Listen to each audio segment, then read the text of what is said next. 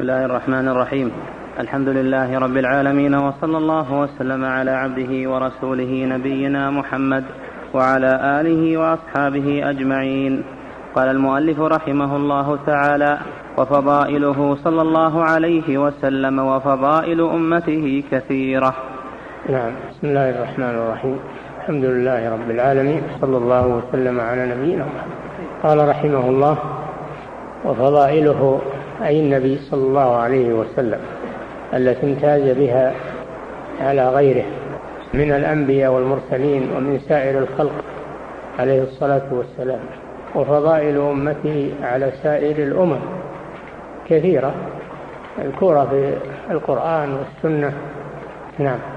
وفضائله صلى الله عليه وسلم وفضائل أمته كثيرة.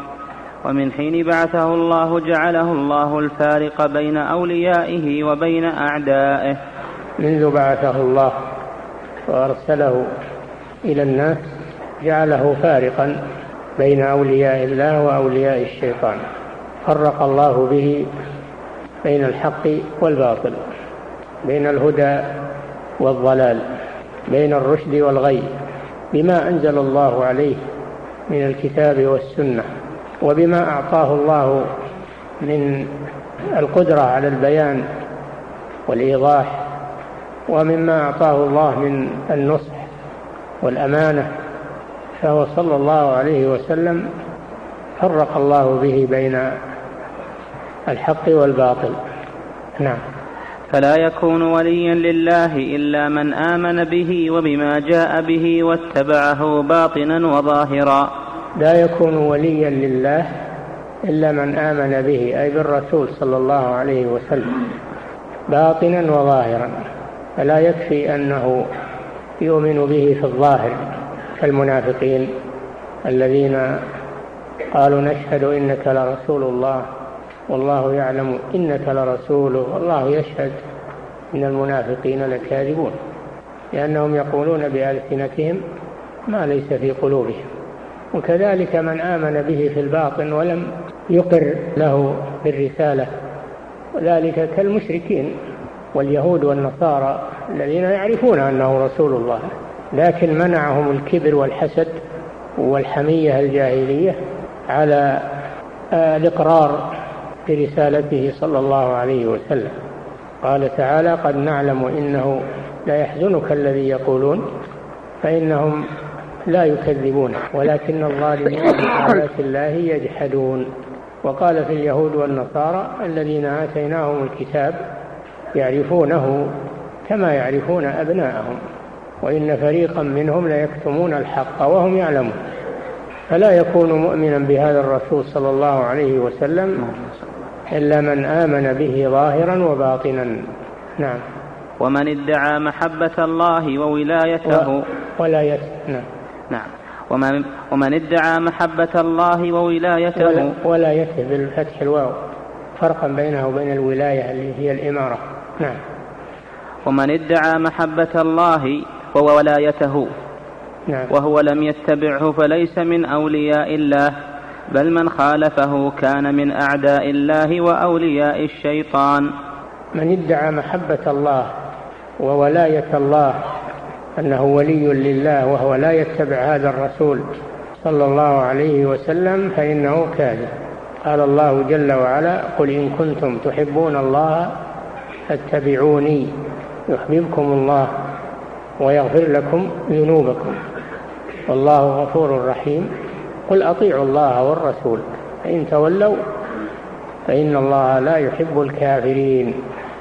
فالله جل وعلا جعل علامة محبة علامة الصدق على محبة الله اتباع هذا الرسول صلى الله عليه وسلم. فمن لم يتبعه فإنه لا يحب الله وإن ادعى ذلك. اليهود قالوا نحن أبناء الله وأحباؤه ادعوا هذه الدعوة لكنهم لم يؤمنوا بهذا الرسول صلى الله عليه وسلم فهم أعداء الله. من لم يؤمن بهذا الرسول فهو عدو لله. لا يحب الله عز وجل. نعم. قال الله تعالى قل إن كنتم تحبون الله فاتبعوني يحببكم الله. قال الحسن البصري رحمه الله ادعى قوم أنهم يحبون الله فأنزل الله هذه الآية محنة لهم. من اليهود والنصارى وغيرهم من الصوفية والقبورية وغيرهم يدعون محبة الله. ومحبة رسوله لكنهم لا يطيعون الله ورسوله فدعواهم كاذبة دعواهم كاذبة. قال الشاعر تعصي الإله وأنت تزعم حبه وهذا لعمري في القياس شنيع. لو كان حبك صادقا لأطعته إن المحب لمن يحب مطيع. اتبعوني يحببكم الله.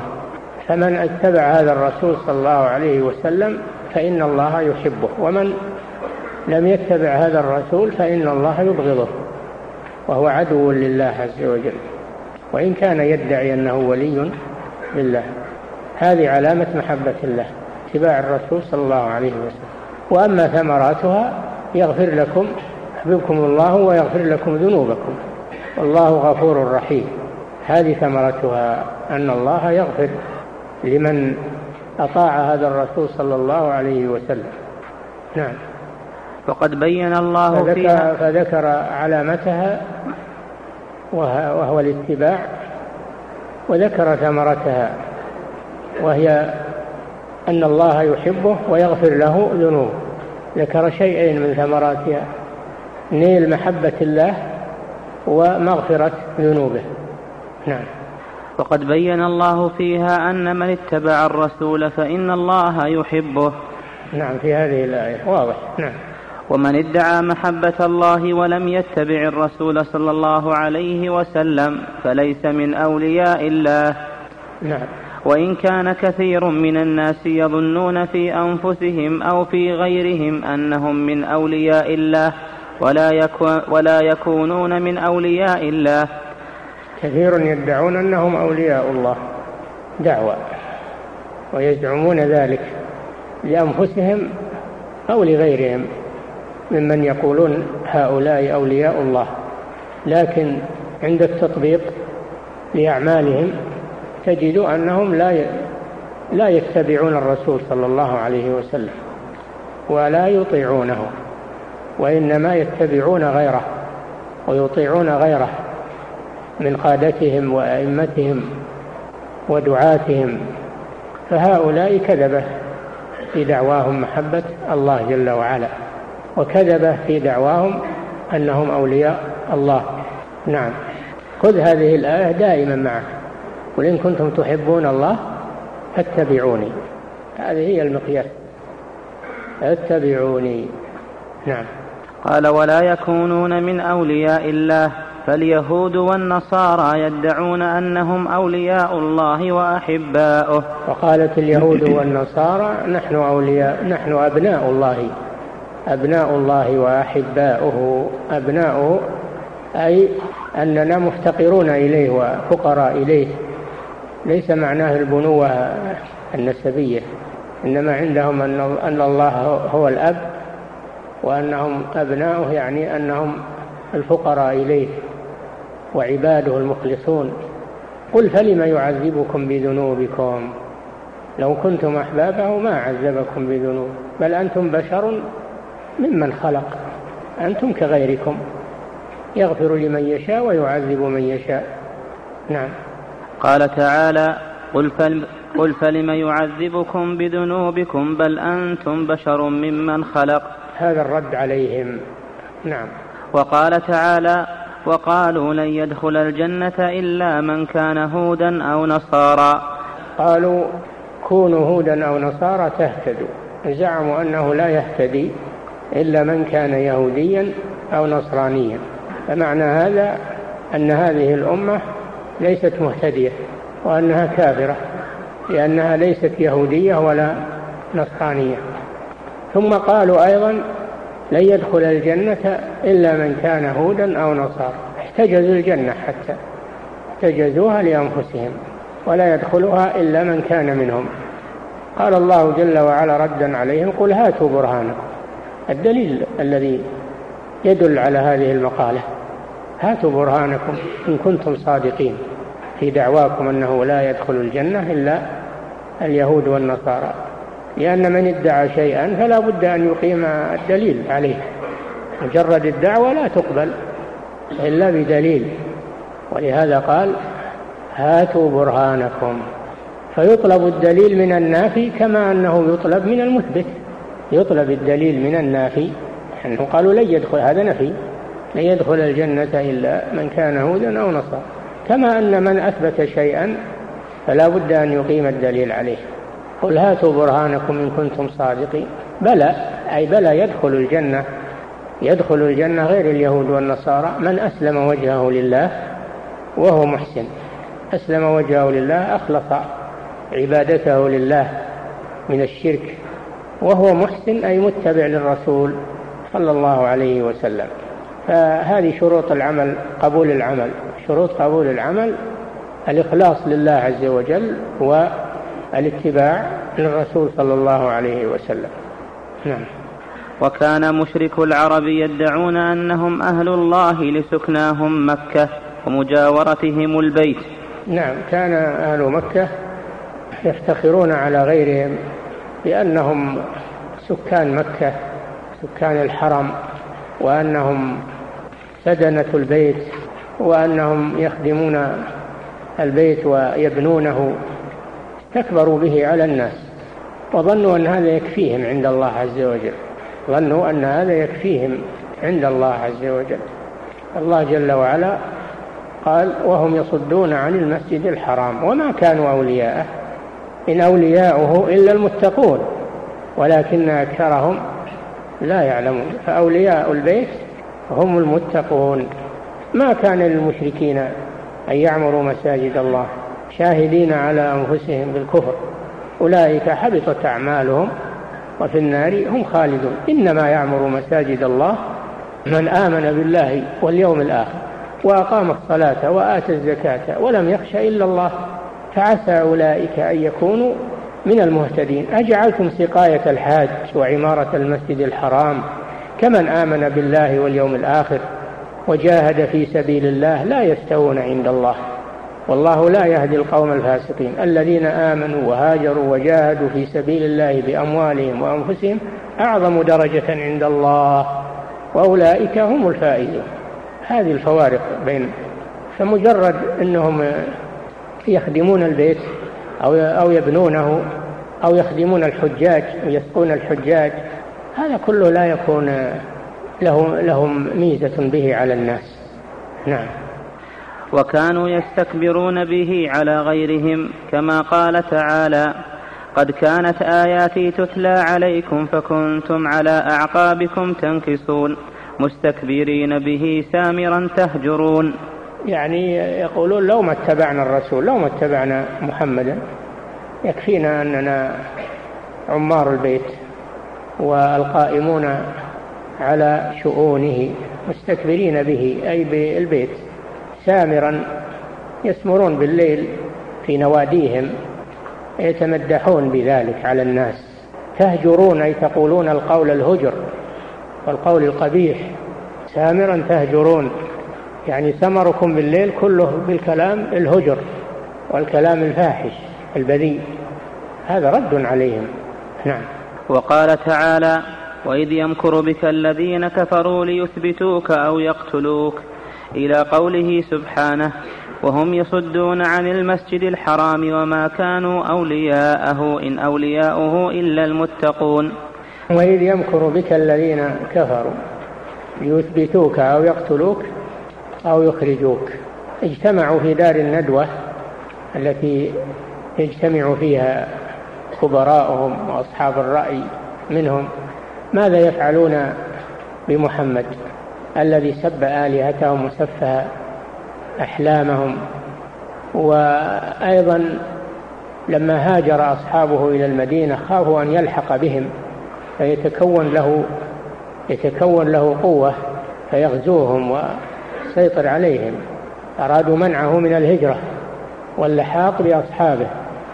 اجتمعوا في دار الندوة يتشاورون ماذا يفعلون به؟ قال بعضهم يحبس. ليثبتوك والإثبات معناه الحبس. يحبس حتى يموت كما مات غيره من الشعراء. أم يقولون شاعر نتربص به ريب المنون. ننتظر لما يموت. يحبس ويترك في الحبس لما يموت علشان ما يهاجر ويروح لأصحابه. أو يقتلوك.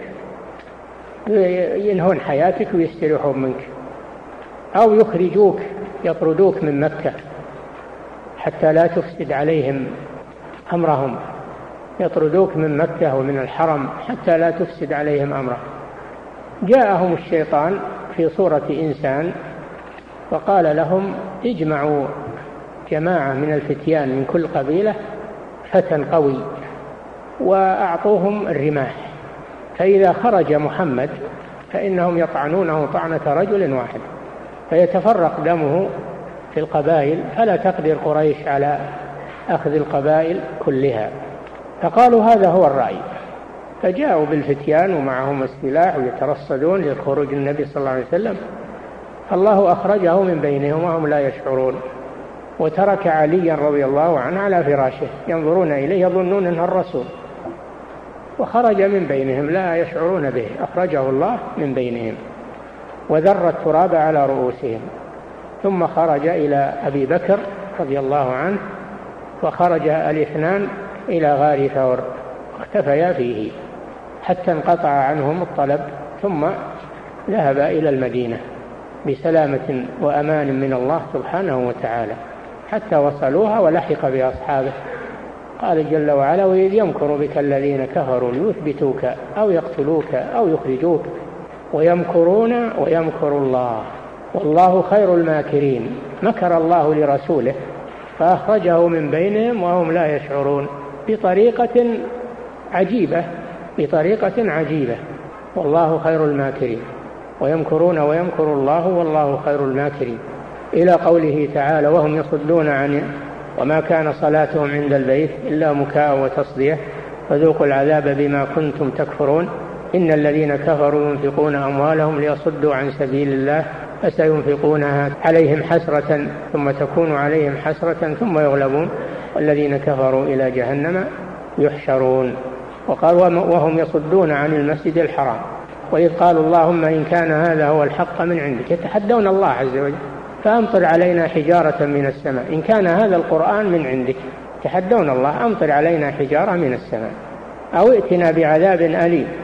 شوف كيف يبلغ الإنسان من الكفر والطغيان يتحدون الله جل وعلا.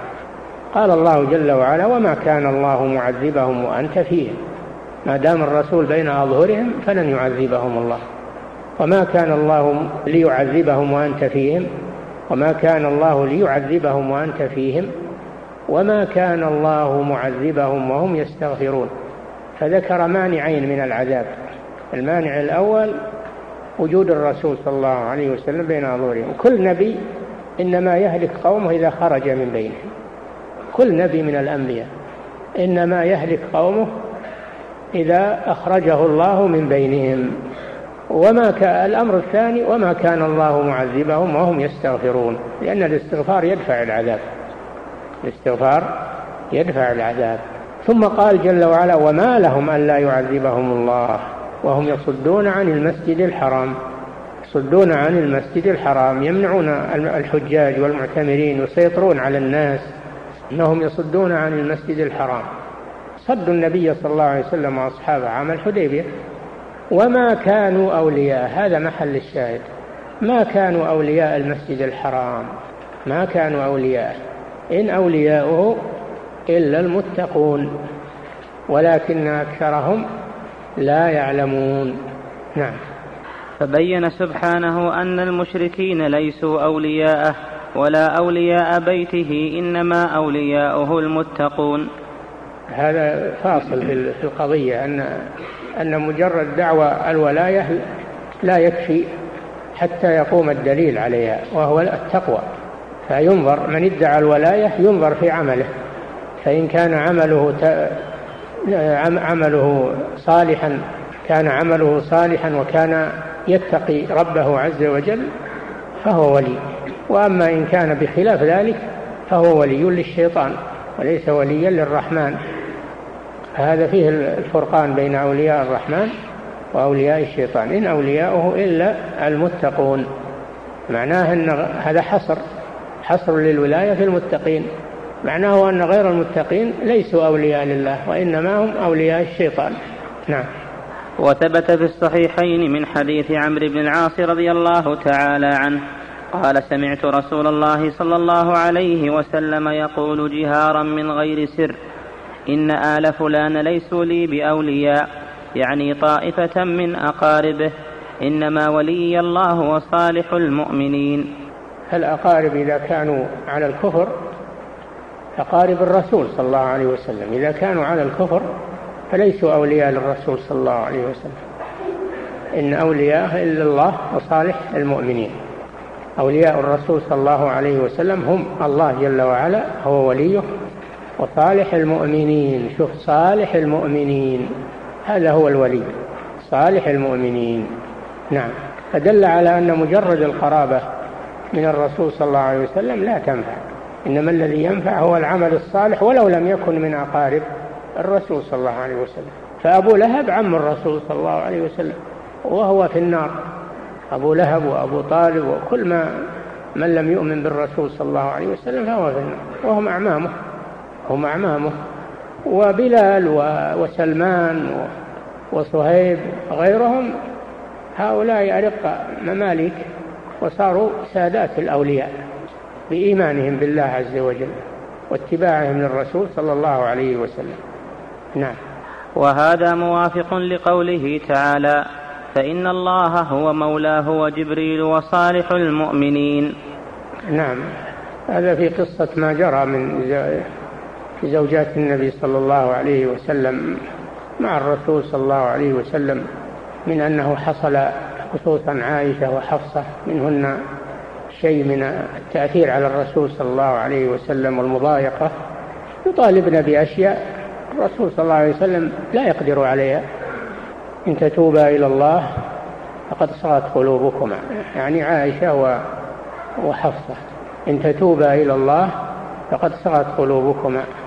وإن تظاهر أي تتعاون على الرسول صلى الله عليه وسلم فإن الله هو مولاه. وجبريل وصالح المؤمنين والملائكة بعد ذلك ظهير. فهؤلاء هم أولياء الرسول صلى الله عليه وسلم الله وملائكته و وصالح المؤمنين هم هم أولياء الرسول وأحبابه وأنصاره. ومن كان هؤلاء أولياءهم فلن يغلب. نعم. وصالح المؤمنين هو من كان صالحا من المؤمنين. شوف هذا فيه محل الشاهد. فإن الله هو مولى وصالح المؤمنين. فأولياء الرسول هم صالح المؤمنين وليسوا الأقارب في النسب ليسوا الأقارب في النسب مع عدم الإيمان. نعم. وصالح المؤمنين هو من كان صالحا من المؤمنين وهم المؤمنون المتقون أولياء الله. نعم. ودخل في ذلك أبو بكر وعمر وعثمان وعلي رضي الله عنهم. دخولا أوليا. هؤلاء هم سادة أولياء الله. أبو بكر وعمر وعثمان وعلي خلفاء بقية العشرة والصحابة كلهم أولياء الله. لكن بعضهم أفضل من بعض. نعم. وسائر أهل بيعة الرضوان رضي الله عنهم الذين بايعوا تحت الشجرة. وكان يوم, يوم الحديبية.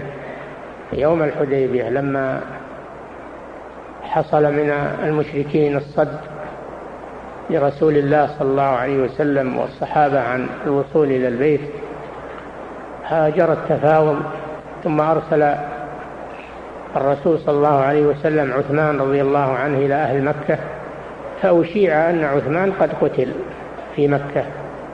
فالنبي صلى الله عليه وسلم طلب أصحابه للبيعة على القتال. فبايعوه تحت الشجرة على القتال. نعم. لقد رضي الله عن المؤمنين إذ يبايعونك تحت الشجرة. فنالوا هذه الكرامة وهي رضا الله عنهم وكانوا ألفا وأربعمائة. نعم. وسائر أهل بيعة الرضوان رضي الله عنهم الذين بايعوا تحت الشجرة وكانوا ألفا وأربعمائة وكلهم في, في الجنة كما ثبت في الصحيح عن النبي صلى الله عليه وسلم أنه قال لا يدخل النار أحد بايع تحت الشجرة. لقد رضي الله عنهم وأخبر النبي صلى الله عليه وسلم أنهم لا يدخلون النار فهؤلاء هم أولياء الله على الحقيقة. نعم. ومثل هذا الحديث الآخر إن أوليائي المتقون أيا كانوا وحيث كانوا. يقول صلى الله عليه وسلم إن أوليائي المتقون وليسوا غير المتقين. فكل تقي فهو ولي لله ورسوله. أينما كانوا من الأرض ولو لم يكونوا في مكة أينما كانوا من الأرض حيث كانوا. ومن كانوا ومن كانوا ولو كانوا من الموالي أو من المماليك أو من العرب أو من العجم من كانوا المتقون من كانوا هم أولياء الرسول صلى الله عليه وسلم. نعم. كما أن من الكفار من يدعي أنه ولي الله وليس وليا لله بل عدو له سبحانه. فكذلك من نعم. المنافقين من الكفار من يزعم أنه ولي لله مثل ما سبق من من دعاوى أهل مكة. المشركين من أهل مكة وأنهم أهل البيت وأنهم أهل الحرم وأنهم فيستكبرون بذلك على الناس ويظنون أن هذا يكفي عن اتباع الرسول صلى الله عليه وسلم ويدعون أنهم أولياء الله لأنهم أولياء بيته فهم أولياء الله فالله جل وعلا رد عليهم إن أولياؤه إلا المتقون ولكن أكثرهم لا يعلمون فهذا موجود في المشركين وكذلك وجد هذا في المنافقين وفي اليهود والنصارى وغيرهم. ادعاء الولاية وليس لها دليل. نعم. فكذلك من المنافقين الذين يظهرون الإسلام يقرون في الظاهر بشهادة أن لا إله إلا الله وأن محمدا رسول الله وأنه مرسل إلى جميع الإنس بل إلى الثقلين الإنس والجن. ومن من يدعي الولاية ثلاث طوائف. الطائفة الأولى المنافقون الذين يظهرون الإسلام ويبطنون الكفر. الطائفة الثانية الصوفية غلاة الصوفية الذين يزعمون أنهم وصلوا إلى الله فليسوا بحاجة إلى الرسول؟ والرسول لم يبعث إليهم وإنما بعث للعوام وليسوا بحاجة إليه؟ والطائفة الثالثة اليهود والنصارى الذين آمنوا بالرسول لكن قالوا رسالته للعرب خاصة ولا يدخل فيها اليهود والنصارى. نعم وهذا يأتي إن شاء الله. نعم. فكذلك من المنافقين الذين يظهرون الإسلام يقرون في الظاهر بشهادة أن لا إله إلا الله وأن محمدا رسول الله وأنه مرسل إلى جميع الإنس بل إلى الثقلين الإنس والجن. يعترفون بهذا ظاهرا لكنهم في الباطن لا يعترفون برسالته. ويكفرون به. إذا جاءك المنافقون قالوا نشهد إنك لرسول الله. والله يعلم إنك لرسوله والله يشهد إن المنافقين لكاذبون. اتخذوا أيمانهم جنة. أيمانهم يعني الشهادة لأن الشهادة يمين. فقولهم نشهد إنك لرسول الله هذا يمين. اتخذوا أيمانهم جنة أي سترة. يستترون بها عن القتل أن يفعل بهم ما فعل بالكفار. فهم أظهروا الإسلام سترة لهم اتخذوا أيمانهم جنة أي سترة. فصدوا عن سبيل الله إنهم ساء ما كانوا يعملون. ذلك بأنهم آمنوا ثم كفروا فطبع على قلوبهم فهم لا يفقهون. فهم يزعمون الإيمان ومعلوم أن المؤمن ولي لله فهم يدعون الولاية لله عز وجل. نعم وهم كذبة لأنهم في قلوبهم جاحدون ومنكرون. نعم. ويعتقدون في الباطن ما يناقض ذلك مثل أن لا يقروا في الباطن بأنه رسول الله وإنما كان ملكا مطاعا ساس الناس برأيه من جنس غيره من الملوك. خضعوا له لأن له سلطة. خضعوا للرسول صلى الله عليه وسلم وتظاهروا بالشهادة له بالرسالة لأن له سلطة ويخافون من سطوته. فهم فعلوا هذا لأجل أن يعيشوا بأمان لا أنهم فعلوه إيمانا من قلوبهم. نعم. أو يقولون إنه رسول الله إلى الأميين دون أهل الكتاب كما يقوله كثير من اليهود والنصارى. نعم من اليهود والنصارى من من يشهد أنه رسول الله لكن رسالته إلى الأميين يعني إلى العرب فقط إلى العرب فقط ولا تشمل أهل الكتاب. هذه شهادة باطلة لأنه لا تكون الشهادة للرسول بالرسالة إلا إذا كانت إلا إذا كان الاعتراف برسالته إلى الناس عامة. قل يا أيها الناس إني رسول الله إليكم جميعا وما أرسلناك إلا كافة للناس بشيرا ونذيرا. فمن قصر رسالته على الأميين يعني العرب وأن أهل الكتاب لا يدخلون تحت دعوته ولا ولا يعترفون برسالته فهو كافر. فهو كافر بالله عز وجل. وفي هذا رد على الذين يقولون الآن الأديان الصحيحة ثلاثة. يجب أنها تتحاور وأنها تتقارب وأن كل يصل إلى الله. اليهود على دين والنصارى على دين والمسلمون على دين. هذا هذا والعياذ بالله من من من أقبح الضلال وأبطل الباطل لأنهم جعلوا الكفر إيمانا وأنه يوصل إلى الله وأنه يساوي الإسلام. أن اليهودية أن اليهودية والنصرانية تساوي الإسلام. نعم. هذا تكذيب لقوله تعالى قل يا أيها الناس إني رسول الله إليكم جميعا. وتكذيب لقوله تعالى الذي النبي الأمي الذي يجدونه مكتوبا عندهم في التوراة والإنجيل يأمرهم بالمعروف وينهاهم عن المنكر. نعم. أو أنه مرسل إلى عامة الخلق وأن لله أولياء خاصة لم يرسل إليهم ولا يحتاجون هذا قول غلاة الصوفية. هذا قول غلاة الصوفية. يعترفون أنه رسول الله إلى الناس لكن خواص الخلق ما يدخلون تحت رسالته. خواص الأولياء من الصوفية هؤلاء وصلوا إلى الله وليسوا بحاجة إلى الرسل لأنهم عرفوا يسمونه العارف عرفوا وصلوا ما هم بحاجة إلى رسول الرسول للعوام فقط. نعم. أو أنه مرسل إلى عامة الخلق وأن لله أولياء خاصة لم يرسل إليهم ولا يحتاجون إليه. ولا يحتاجون إليه لأنهم عرفوا الله ووصلوا إلى الله وليسوا بحاجة للرسول. يعرفهم بالله. نعم. بل لهم طريق إلى الله من غير جهته كما كان الخضر مع موسى عليهما السلام. في فرق بين موسى عليه السلام ومحمد. موسى عليه السلام بعث إلى بني إسرائيل إلى بني إسرائيل إلى قومه خاصة. أما هذا الرسول صلى الله عليه وسلم فقد بعث إلى الناس عامة إلى الناس عامة. الخضر عبد من عباد الله آتاه الله علما من لدنه ولم يدخل في ولم يدخل تحت آه، دعوة موسى عليه السلام. هذا جائز في الأمم السابقة أما هذا الرسول صلى الله عليه وسلم فلا يجوز. إلا من وجد في بعد بعثته لا يجوز إلا أن يتبعه عليه الصلاة والسلام. حتى موسى لو وجد وجب عليه أن يتبعه. وعيسى عليه السلام إذا نزل في آخر الزمان يتبع هذا الرسول صلى الله عليه وسلم.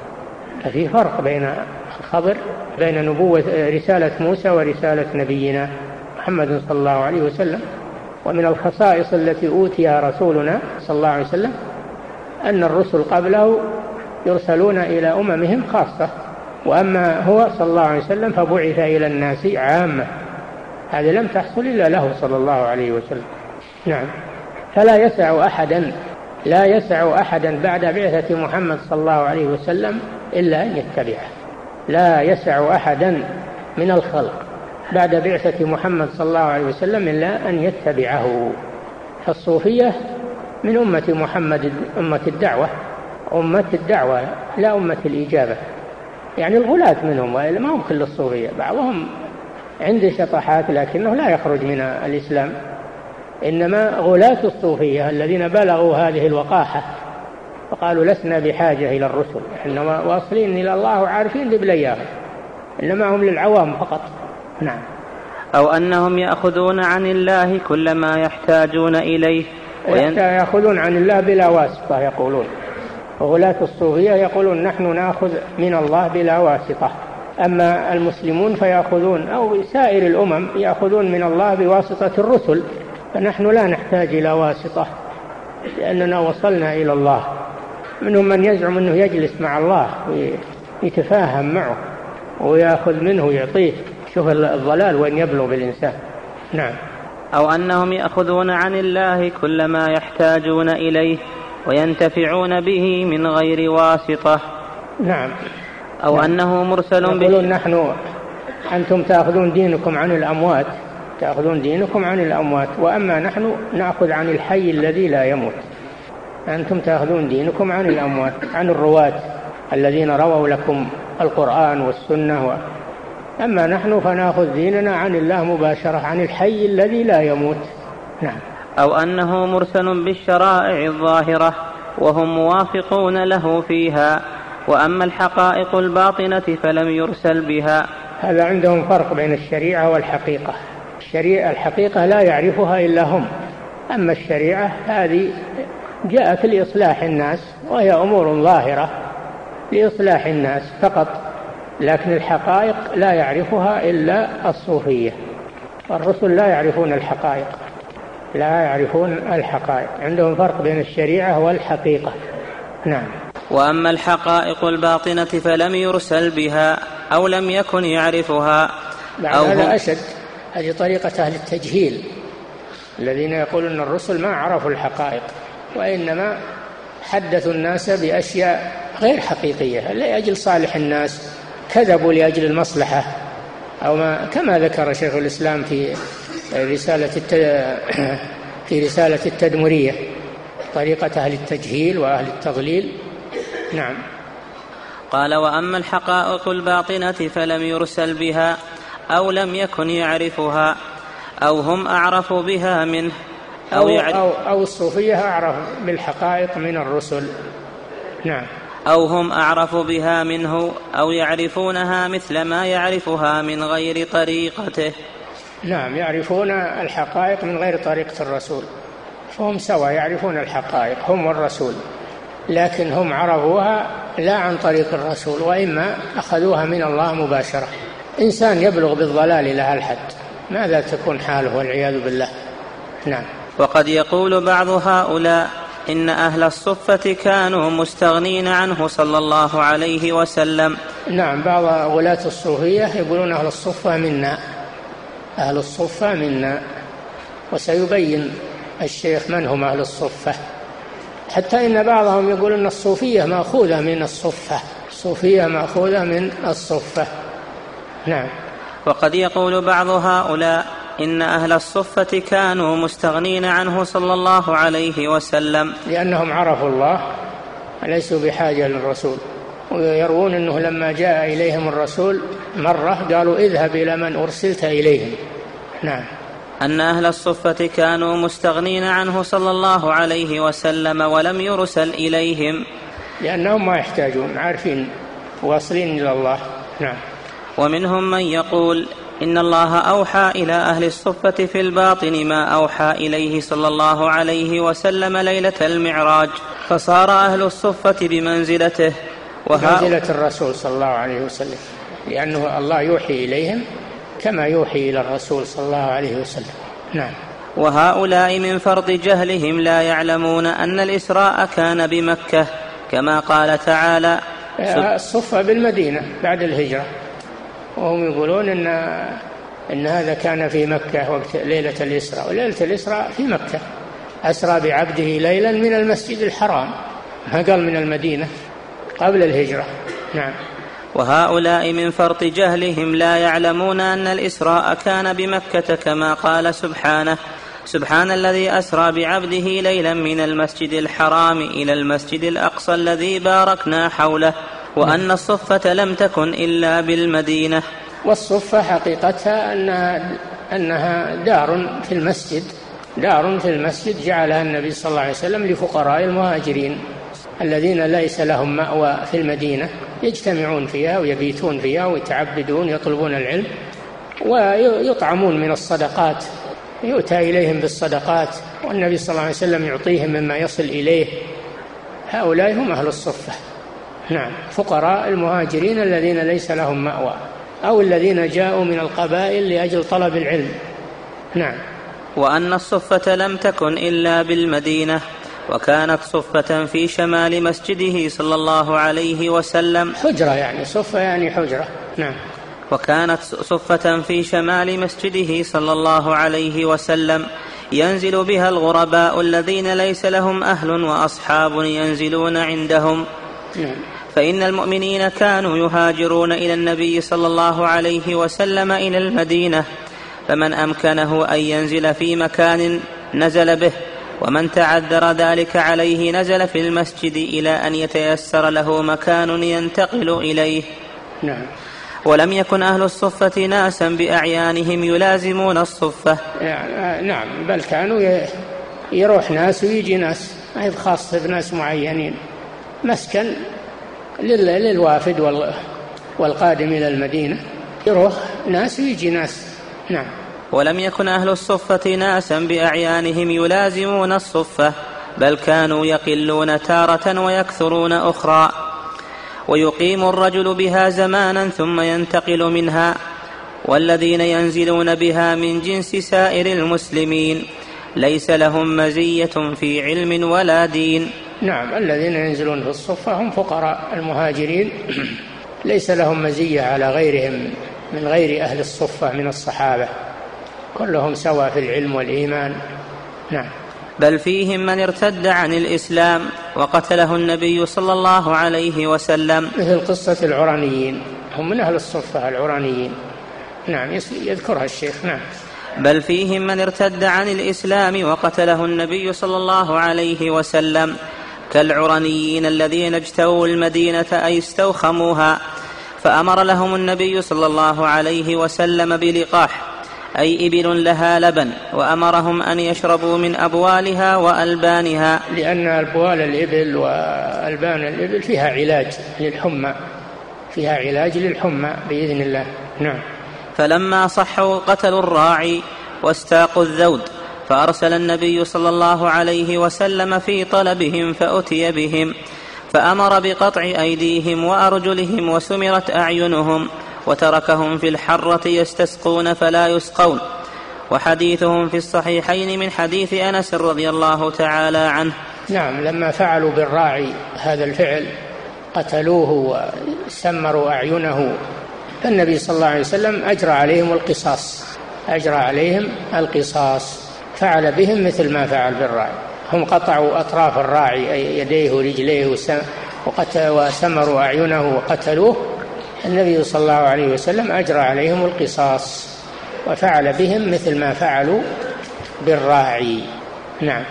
وحديثهم في الصحيحين من حديث أنس رضي الله تعالى عنه وفيه أنهم نزلوا الصفة فكان ينزلها مثل هؤلاء. ونزلها من خيار المسلمين سعد بن أبي وقاص رضي الله عنه وهو أفضل من نزل بالصفة ثم انتقل رضي الله عنه عنها ونزل بها أبو هريرة رضي الله عنه وغيره. ينزل بها من أفاضل الصحابة أو أفضل من أفضل الصحابة كسعد بن أبي وقاص رضي الله عنه وأبي هريرة وغيرهم من فضلاء الصحابة إلى أن يستغني عنها ثم ينتقل منها. نعم. وقد جمع أبو عبد الرحمن السلمي تاريخ من نزل الصفة. وعبد الرحمن السلمي السلمي من العباد ومن المتصوفة فجمع تاريخ من نزل الصفة بتراجمهم وأسمائهم وكونه في كتاب. نعم. وأما الأنصار رضي الله عنهم فلم يكونوا من أهل الصفة. الأنصار هم أهل الدار من قبل والذين تبوأوا الدار والإيمان من قبلهم هم أهل الدار. لهم بيوت ولهم مزارع ولهم فليسوا بحاجة إلى الصفة. الصفة إنما هي للحاجة فقط لا من أجل الميزة في في الولاية أو كما يزعم هؤلاء. نعم. فقد يكون فقد يكون الذي لم ينزل الصفة أفضل من الذي نزل بها. ليس لها فضيلة ولا ميزة أبدا. نعم. وكذلك أكابر المهاجرين رضي الله عنهم. أبو ف... بكر وعمر وعثمان. ما نزلوا الصفة وطلحة والزبير ما نزلوا الصفة. نعم. وكذلك أكابر المهاجرين رضي الله عنهم كأبي بكر وعمر وعثمان وعلي وطلحة والزبير وعبد الرحمن بن عوف. وأبي عبيدة وغيرهم لم يكونوا من أهل الصفة. نعم. فليس من نزل الصفة يكون له مزية. إنما نزلها للحاجة فقط قدر الحاجة فقط. لا لأن له مزية على غيره من الصحابة فقد يكون الصحابة من, من لم ينزلها أفضل مثل سادات المهاجرين كأبي بكر وعمر وعثمان وعلي طلحة والزبير وأبي عبيدة بن الجراح سعيد بن زيد كذلك الأنصار كلهم ما نزل أحد منهم في الصفة وهم من أفضل الصحابة بعد المهاجرين. نعم. وقد روي أن بها غلام للمغيرة بن للمغيرة بن شعبة رضي الله عنه. في الصفة يعني وأن النبي صلى الله عليه وسلم قال هذا واحد من السبعة وهذا الحديث كذب باتفاق أهل العلم. السبعة الأقطاب عند الصوفية هذا واحد من السبعة يعني الأقطاب لأن الصوفية عندهم أقطاب وأوتاد وما أدري ويش خرابيط نعم. وهذا الحديث كذب. هذا الحديث كذب. ما قال الرسول من السبعة ما في سبعة. نعم. وهذا الحديث كذب باتفاق أهل العلم. وإن كان قد رواه أبو نعيم في الحلية. أبو نعيم رحمه الله له كتاب اسمه حلية الأولياء. فيه تراجم الأولياء. تراجم الأولياء وقد يكون فيه شيء من المآخذ مثل ما ذكر هذه الرواية وهي باطلة وليست صحيحة. نعم. وإن كان قد رواه أبو نعيم في الحلية وكذا كل حديث يروى عن النبي صلى الله عليه وسلم في عدة الأولياء والأبدال والنقباء والنجباء. والأوتاد والأقطاب. هذه من اصطلاحات الصوفية إلا الأبدال. قد جاء فيهم حديث قوي الأبدال ولكن الأبدال معناه الذي كل ما ذهب واحد يجي بدله واحد كل ما مات واحد منهم يجي بدله واحد. الله أعلم بصحة هذا لكنه أحسن ما روي في هذا الباب. الأبدال. لكن قال إنهم بالشام. قال إن, إن الأبدال بالشام. وهذا سيناقشه الشيخ. نعم. وكذا كل حديث يروى عن النبي صلى الله عليه وسلم. كل حديث يروى عن النبي صلى الله عليه وسلم في الأقطاب والأبدال والأوتاد فإنه مكذوب. نعم. ما عدا الأبدال ففيه نظر نعم فيه قوة نعم. نعم. وكذا كل حديث يروى عن النبي صلى الله عليه وسلم في عدة الأولياء والأبدال والنقباء والنجباء. والأوتاد والأقطاب مثل أربعة أو سبعة أو اثني عشر أو أربعين أو سبعين أو ثلاثمائة وثلاثة عشر أو القطب الواحد. نعم. فليس في ذلك شيء صحيح عن النبي صلى الله عليه وسلم ولم ينطق السلف بشيء من هذه الألفاظ إلا بلفظ الأبدال. نعم ور... الأبدال فيه قوة فيه قوة الوارد فيهم. نعم. وروي فيهم حديث أنهم أربعون رجلا وأنهم بالشام وهو في المسند من حديث علي رضي الله عنه وهو حديث منقطع ليس بثابت. منقطع الإسناد يعني فيه سقط. نعم. ومعلوم أن عليا رضي الله عنه ومن كان معه من الصحابة كانوا أفضل من معاوية ومن معه بالشام. يعني فلا لأنه قال الأبدال بالشام. الأبدال بالشام. فمعنى هذا أن أهل الشام هم أفضل من علي وأصحابه مع أن علي أفضل وهو رابع الخلفاء الراشدين ومن السابقين الأولين من المهاجرين ومن أقارب النبي صلى الله عليه وسلم فهو أفضل. ومن معه من الصحابة أفضل من الذين في الشام. فهذا فيه يدل على أن هذا الحديث فيه نظر كونهم بالشام نعم. ومعلوم أن عليا ومن معه من الصحابة رضي الله عنهم كانوا أفضل من معاوية رضي الله عنه ومن معه بالشام. نعم. فلا يكون أفضل الناس في عسكر معاوية دون عسكر علي رضي الله عنهما. نعم. وقد, وقد أخرج في الصحيحين عن أبي سعيد رضي الله عنه عن النبي صلى الله عليه وسلم أنه قال أنه قال تمرق مارقة من الدين على حين فرقة من المسلمين. فرقة. على حين فرقة من المسلمين. يقتلهم أولى الطائفتين بالحق. نعم أخبر النبي صلى الله عليه وسلم عن ظهور الخوارج وزمن خروجهم أنهم لما رجعوا من صفين كانوا يقاتلون مع علي كانوا يقاتلون مع علي. فلما انتهت المعركة وقبل علي التحكيم قالوا له أنت حكمت الرجال وكفروه والله جل وعلا يقول إن الحكم إلا لله. وأنت حكمت الرجال فكفروا علي رضي الله عنه ومن معه وخرجوا. خرجوا عليه وكانوا اثنى عشر ألفا. نزلوا بحرورة من أرض العراق. فلذلك يقال لهم الحرورية. قاتلهم علي رضي الله عنه في النهروان ونصره الله عليهم. وقد قال النبي صلى الله عليه وسلم تقتلهم أقرب الطائفتين للحق. فهذه شهادة لعلي رضي الله عنه أنه أقرب إلى الحق من أهل الشام. أقرب إلى الحق من أهل الشام لأنه هو الذي قتل الخوارج. نعم.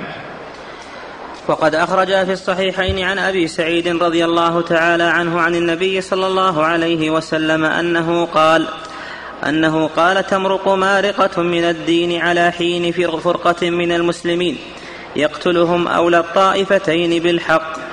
وهؤلاء المارقون هم الخوارج الحرورية الذين مرقوا لما حصلت الفرقة بين المسلمين في خلافة علي رضي الله عنه فقتلهم علي بن أبي طالب وأصحابه رضي الله عنهم. فدل هذا الحديث الصحيح على أن علي بن أبي طالب أولى بالحق من معاوية وأصحابه.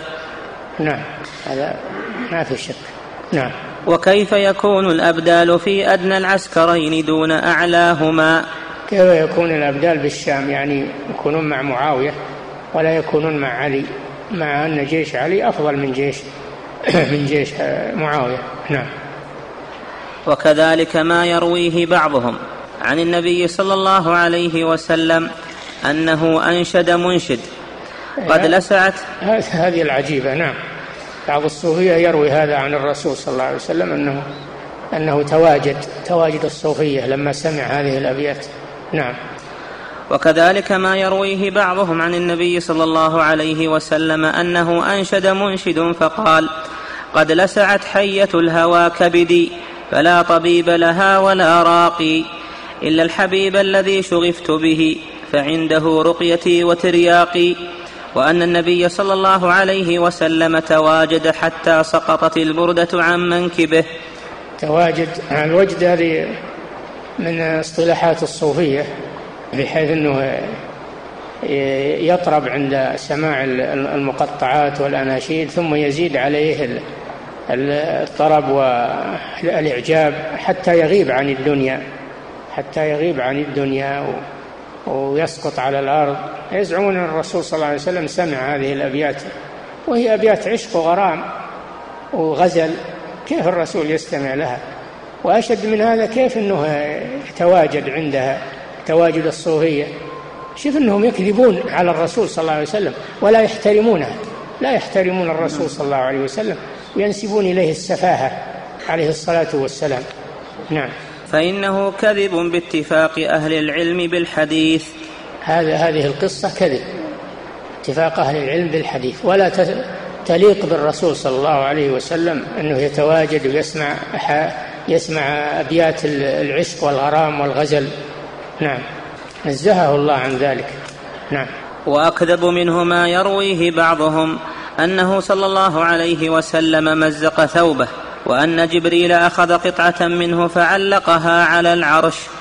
نعم لما تواجد مزق ثوبه وتقطع ثوبه جبريل أخذ منه قطعة وعلقها بالعرش. شوف الكذب والوقاحة كيف تبلغ بهم. ويزعمون أنهم أولياء الله. يزعمون أنهم أولياء الله. نعم. فهذا وأمثاله مما يعرف أهل العلم والمعرفة برسول الله صلى الله عليه وسلم. أنه من أظهر الأحاديث كذبا عليه صلى الله عليه وسلم. وعند الصوفية من الوقاحات والعجائب والكذب والمضحكات أشد من هذا. نعم. وهذه سنة الله أن من ترك الحق ابتلي بالباطل. نعم. وكذلك ما يروونه عن عمر رضي الله عنه أنه قال كان النبي صلى الله عليه وسلم وأبو بكر يتحدثان وكنت بينهما كالزنجي.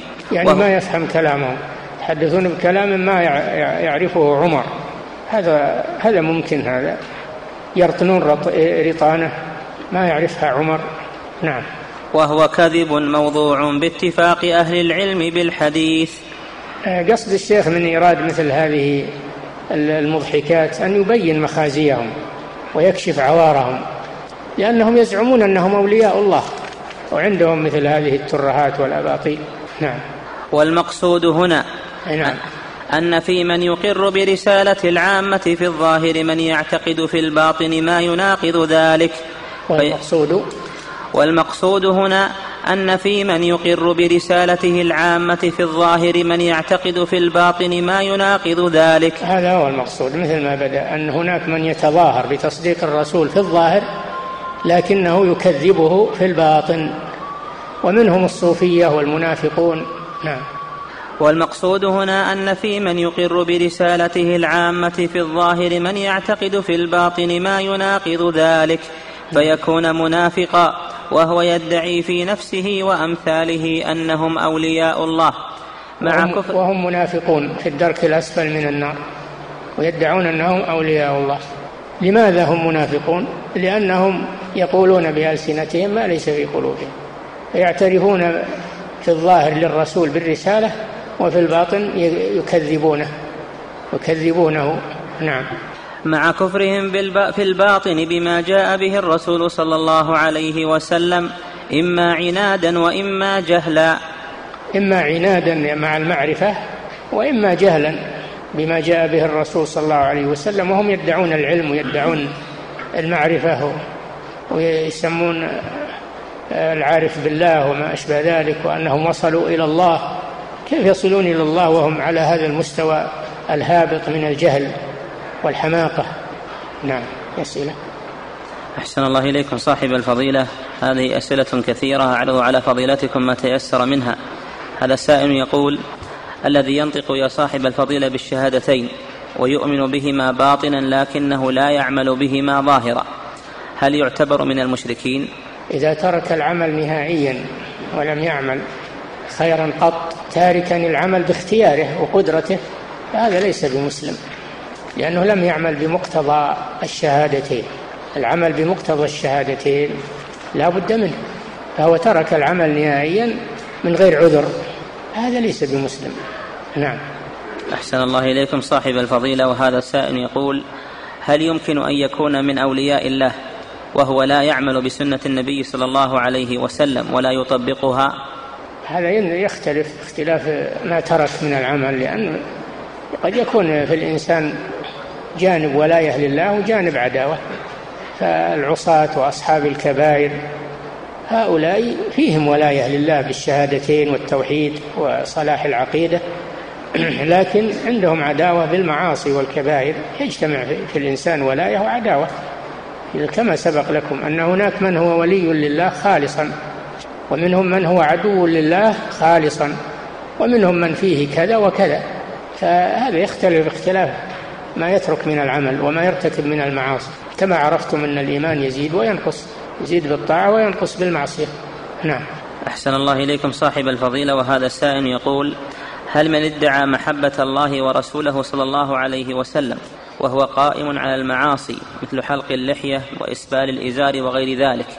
هل يكون كاذبا في دعواه لهذه المحبة؟ هذا عنده نقص اللي عنده عنده ذنوب دون الكبائر هذا عنده نقص في دينه. لا يكون عدوا لله وإنما يكون عاصي عنده معصية. نعم.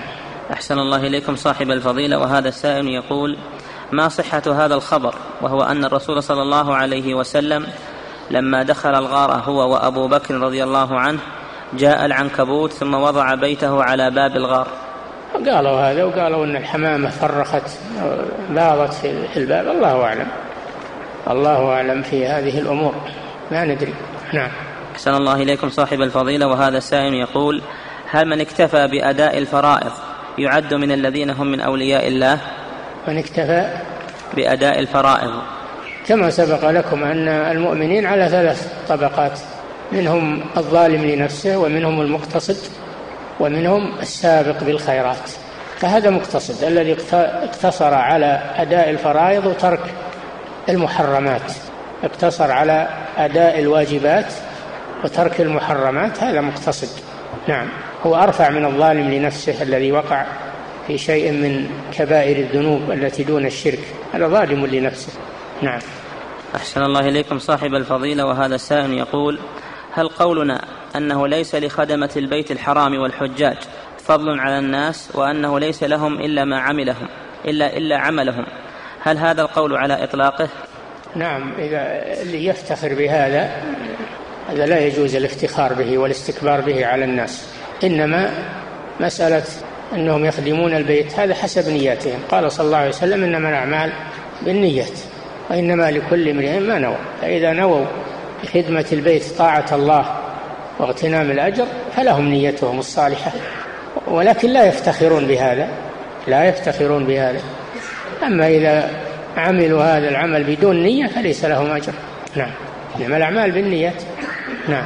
أحسن الله إليكم صاحب الفضيلة وهذا السائل يقول في قوله وصالح المؤمنين هل يدل ذلك على أن هناك مؤمن على أن هناك مؤمن غير صالح؟ لا ما هنا مؤمن غير صالح لكن الصلاح يختلف. اصطلاح صلاح كامل وصلاح متوسط وصلاح دون ذلك. الصلاح يختلف لكن لا يكون هناك مؤمن غير صالح أصلا ليس فيه صلاح أصلا لا. نعم. أحسن الله إليكم صاحب الفضيلة وهذا سائل يقول ما اسم كتاب أبي عبد الرحمن السلمي؟ وهل تنصحنا بقراءة كتبه؟ والله ما أعرف اسم الكتاب ولا لكم مصلحه من قراءته.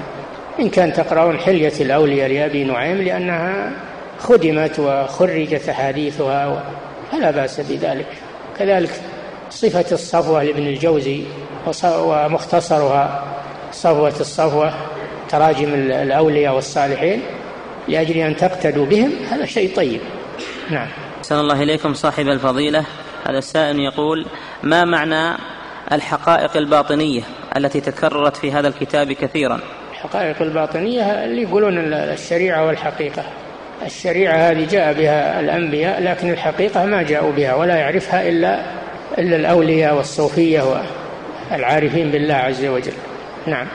أحسن الله إليكم صاحب الفضيلة وهذا السائل يقول في قول شيخ الإسلام رحمه الله بل من خالفه كان من أعداء الله وأولياء الشيطان. السؤال ما هو ضابط هذه المخالفة؟ وهل يدخل فيها أية مخالفة؟ لا. من خالفه يعني خالفه تماما فهو من أولياء الشيطان. أما من خالفه بعض المخالفة التي لا تصل إلى الكفر والشرك فهذا عنده نقص في, في الولاية لله عز وجل. عنده نقص. نعم. أحسن الله إليكم. صاحب الفضيلة وهذا السائل يقول ما أفضل الكتب في سير الصحابة وسير السلف الصالح رحمهم الله فيه البداية والنهاية لابن كثير. البداية والنهاية لابن كثير. وفيه تراجم تراجم الحفاظ والمحدثين مثل ميزان مثل الاعتدال في أسماء الرجال وميزان الاعتدال وكلها تراجم. كذلك التاريخ للبخاري والتاريخ للإمام أحمد. في في تواريخ الرجال وحياة الرواة. نعم. أحسن الله إليكم صاحب الفضيلة وهذا السائل يقول ما معنى كلمة لعمري في بيته في قول القائل تعصي الإله وأنت تزعم حبه هذا لعمري في القياس بديع. أصلا أصلا قسم أصلا لعمري اللام لام القسم. لكن تستعمل ألسنة الناس ولا يراد بها القسم لا يراد بها القسم. نعم. أحسن الله إليكم صاحب الفضيلة وهذا السائل يقول هل الصوفية الذين كانوا بعد عهد الصحابة أي في عهد التابعين هل عقيدتهم مثل عقيدة الصوفية في الأزمان المتأخرة؟ ما أذكر أنه كان في وقت التابعين صوفية. الصوفية حدثت متأخرة. متأخرة وهم يتفاوتون. منهم الصوفية بمعنى الزهاد والمجتهدون في العبادة مثل بشر الحافي ومثل الفضيل بن عياض ومثل هؤلاء عندهم تصوف يعني تنسك واجتهاد في العبادة لكنهم على السنة لكنهم على السنة. وإن كان أنهم شقوا على أنفسهم بعض الشيء لكنهم على السنة وعلى الكتاب والسنة. فأولهم لا بأس به. لكن كل ما تأخر الزمان فإن التصوف يزيد ويصل إلى إلى أن وصل إلى إلى الكفر والإلحاد. مثل ابن عربي والحلاج وابن الفارض وغيرهم. نعم. أحسن الله إليكم صاحب الفضيلة وهذا السائل يقول ما رأيكم بكتاب الدواهي المدهية؟ ها؟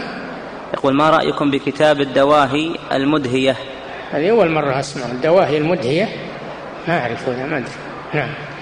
ويسأل سلمك الله يقول ما رأيكم بكتاب عثمان بن منصور الذي شرح به كتاب التوحيد المسمى بفتح الحميد؟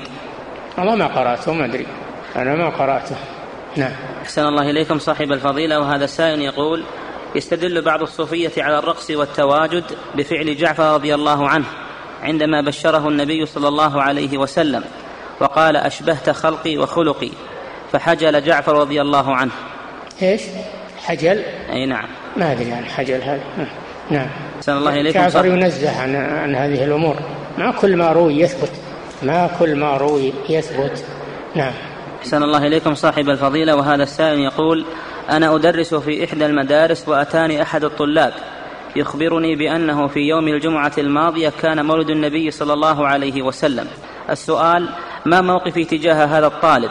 وبأي توجيه أوجهه؟ لأن كثيرا من الطلاب عندنا من جنسيات مختلفة وهم متأثرون بهذه البدع.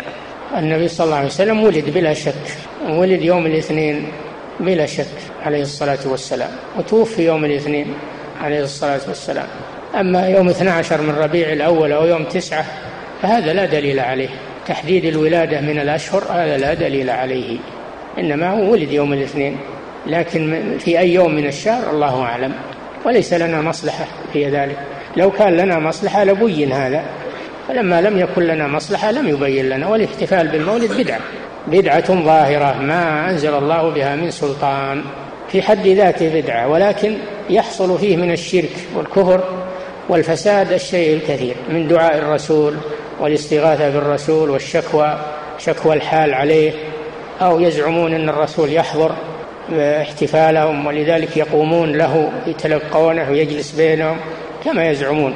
كل هذه من الترهات والأباطيل التي ما أنزل الله بها من سلطان. نعم. أحسن الله إليكم صاحب الفضيلة. هذا السائل يقول إذا حضر طالب علم لهذا الدرس ولكن بدون رضا والدته فقد طلبت منه إيصالها لمكان ما لكنه رفض وحضر لهذا الدرس. فما هو الحكم وما هو التوجيه؟ لا يجوز له ذلك. يؤدي والدته ولو تأخر عن الدرس. لأن رضا الوالدة مقدم. يؤدي والدته إلى المكان الذي تريده ما لم يكن فيه معصية ولو تأخر عن الدرس. نعم. والحمد لله اليوم الدروس تسجل وتحفظ فبإمكانه يستمع الشريط إذا فاته الحضور. نعم. أحسن الله إليكم صاحب الفضيلة وهذا السائل يقول ما أفضل كتاب في أمر الفتنة التي وقعت بين علي ومعاوية رضي الله عنهما؟ ما أرى لك أنك تطالع هالكتاب ولا أرى لك أنك تسلم ولا تطلع على شيء من هذه الأمور. لئلا يقع في نفسك شيء على الصحابة أو تخطي أو تصوب بدون دليل أو يكون عندك حزازة على بعضهم أو بغض لبعضهم. أنا ما أرى لك تقرأ أحاديث تقرأ كتب الفتن. نعم. أحسن الله إليكم صاحب الفضيلة. هذا السائل يقول امرأة سبت الله سبحانه وتعالى في حالة غضب وهي متزوجة فماذا يجب عليها لت